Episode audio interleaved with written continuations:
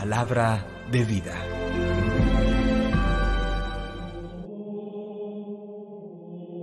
Del libro de la sabiduría, capítulo 2, versículos 12, 17 al 20. Se dijeron los impíos, acechemos al justo, que nos resulte incómodo. Se opone a nuestras acciones, nos echa en cara nuestros pecados, nos reprende nuestra educación errada. Veamos si sus palabras son verdaderas, comprobando el desenlace de su vida. Si es el justo Hijo de Dios, lo auxiliará y lo librará del poder de sus enemigos. Lo someteremos a la prueba de la afrenta y la tortura, para comprobar su moderación y apreciar su paciencia. Lo condenaremos a muerte ignominiosa, pues dice que hay quien se ocupa de él. Palabra de Dios. Te alabamos, Señor. Salmo 54. El Señor sostiene mi vida. Oh Dios, sálvame por tu nombre. Sal por mí con tu poder. Oh Dios, escucha mi súplica, atiende a mis palabras. El Señor sostiene mi vida porque unos insolentes se alzan contra mí, y los hombres violentos me persiguen a muerte, sin tener presente a Dios. El Señor sostiene mi vida, pero Dios es mi auxilio, el Señor sostiene mi vida. Te ofreceré un sacrificio voluntario, dando gracias a tu nombre, que es bueno. El Señor sostiene mi vida. De la carta del apóstol Santiago, capítulo 3, versículos 16 y 4, versículo 3. Queridos hermanos, donde hay envidias y rivalidades, hay desorden y toda clase de males. La sabiduría que viene de arriba ante todo es pura, y además es amante de la paz, comprensiva, dócil, llena de misericordia y buenas obras, constante, sincera. Los que procuran la paz están sembrando la paz y su fruto es la justicia. ¿De dónde proceden las guerras y las contiendas entre vosotros? ¿No es de vuestras pasiones que luchan en vuestros miembros? Codiciáis y no tenéis, matáis, ardéis en envidia y no alcanzáis nada, os combatís y os hacéis la guerra no tenéis porque no pedís, pedís y no recibís, porque pedís mal, para dar satisfacción a vuestras pasiones. Palabra de Dios, te alabamos Señor. Del Santo Evangelio según San Marcos capítulo 9 versículos 30 al 37. En aquel tiempo Jesús y sus discípulos se marcharon de la montaña y atravesaron Galilea no quería que nadie se enterase porque iba instruyendo a sus discípulos. Les decía, el Hijo del Hombre va a ser entregado en manos de los hombres y lo matarán. Y después de muerto, a los tres días resucitará. Pero no entendían aquello y les daba miedo preguntarle. Llegaron a Cafarnaún y una vez en casa les preguntó, ¿de qué discutíais por el camino? Ellos no contestaron, pues por el camino habían discutido quién era más importante. Jesús se sentó, llamó a los doce y les dijo, Quien quiera ser el primero, que sea el último de todos y el servidor de todos. Y acercando a un niño lo puso en medio de ellos, lo abrazó y les dijo, El que acoge a un niño como este en mi nombre, me acoge a mí y el que me acoge a mí, no me acoge a mí, sino al que me ha enviado. Palabra del Señor. Gloria a ti, Señor Jesús. Nos llama poderosamente la atención como el libro de la sabiduría, siendo un texto del Antiguo Testamento, señala la eterna hostilidad del malvado contra el hombre bueno. Ha sido una batalla de todos los tiempos ha sido una lucha de siempre. Escuchemos por manos del texto cómo el malvado reflexiona sobre el hombre bueno y dice, Acechemos al justo que nos resulta fastidioso, se opone a nuestro modo de actuar, nos reprocha las faltas contra la ley y nos reprende la educación recibida. Y luego el malvado en una presión máxima contra el hombre bueno señalará, veamos si es verdad lo que dice comprobando cómo es su muerte. Si el justo es hijo de Dios, Dios lo auxiliará y lo librará de la mano de sus enemigos. Lo someteremos a humillaciones y torturas para conocer su temple y comprobar su resistencia espiritual.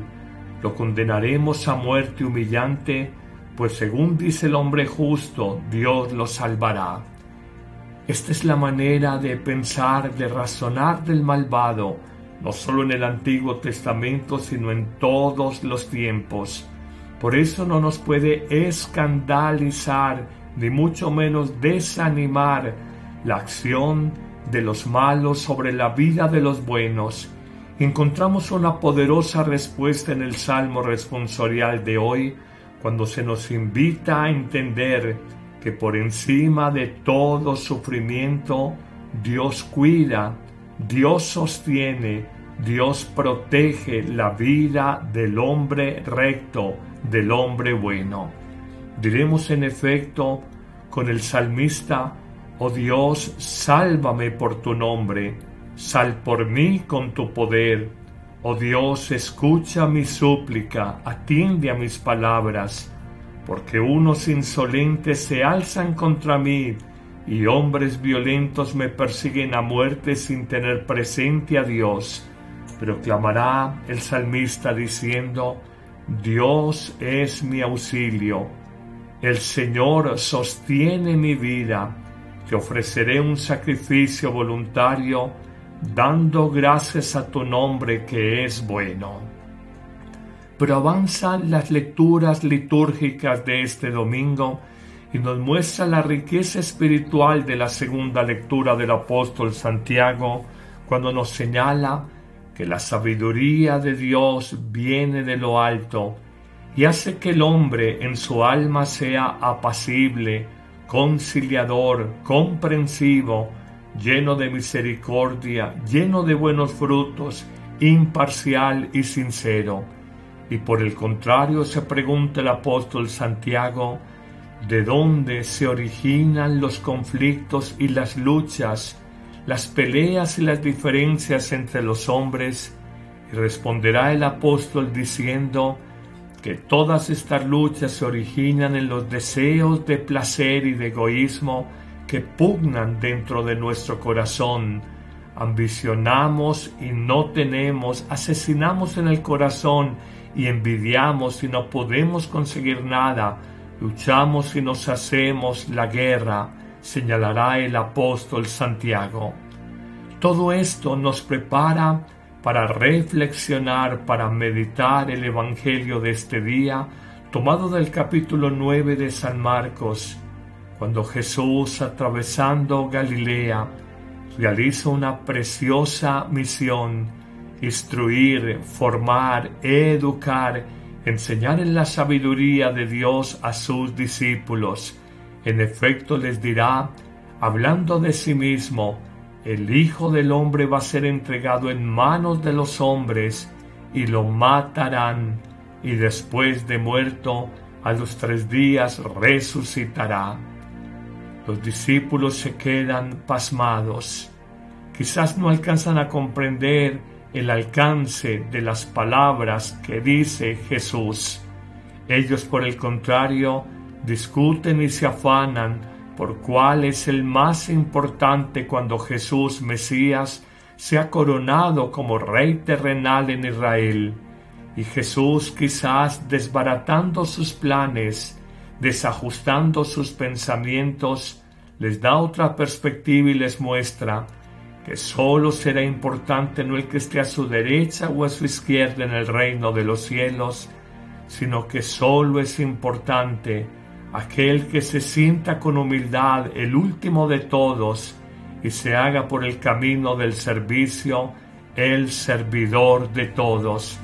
y señalará finalmente un niño que era tenido como un ciudadano de segunda categoría, señalará a un niño y pondrá como ejemplo, el que acoge a un niño me acoge a mí y acoge al que me ha enviado. Hoy nos preguntamos, ¿para quién buscamos ser importantes? ¿Para los hombres? ¿Para nuestras familias? Para los compañeros y los jefes de la oficina, el taller, la bodega, la empresa. Buscamos ser importantes para el mundo en las redes sociales, por los likes, el me gusta que otros nos dan, o buscamos ser importantes en primerísimo lugar para Dios y para nosotros mismos. Hoy recuerda como tantas veces lo hemos señalado, tú no vales por lo que representes ante la mirada para los hombres, sino que tú vales por lo que eres de cara a ti mismo y sobre todo frente a la mirada de Dios. Dejemos tantas vanidades del mundo, dejemos de pensar en ser portada de revistas, en tener reconocimientos sociales, profesionales, económicos, de imagen. Todo esto pasa todo esto es vanidad, todo esto es superficialidad y el mundo con sus modas pasa. Lo único que queda y permanece eternamente es Dios y la vida nueva que Él nos ofrece. Por eso desde tu amor, desde tu capacidad de perdonar, desde tu misericordia, desde tu sentido de justicia con los demás, desde tu entrega humilde, amorosa y servicial por los otros, reconoce que allí está quien es verdaderamente importante para Dios.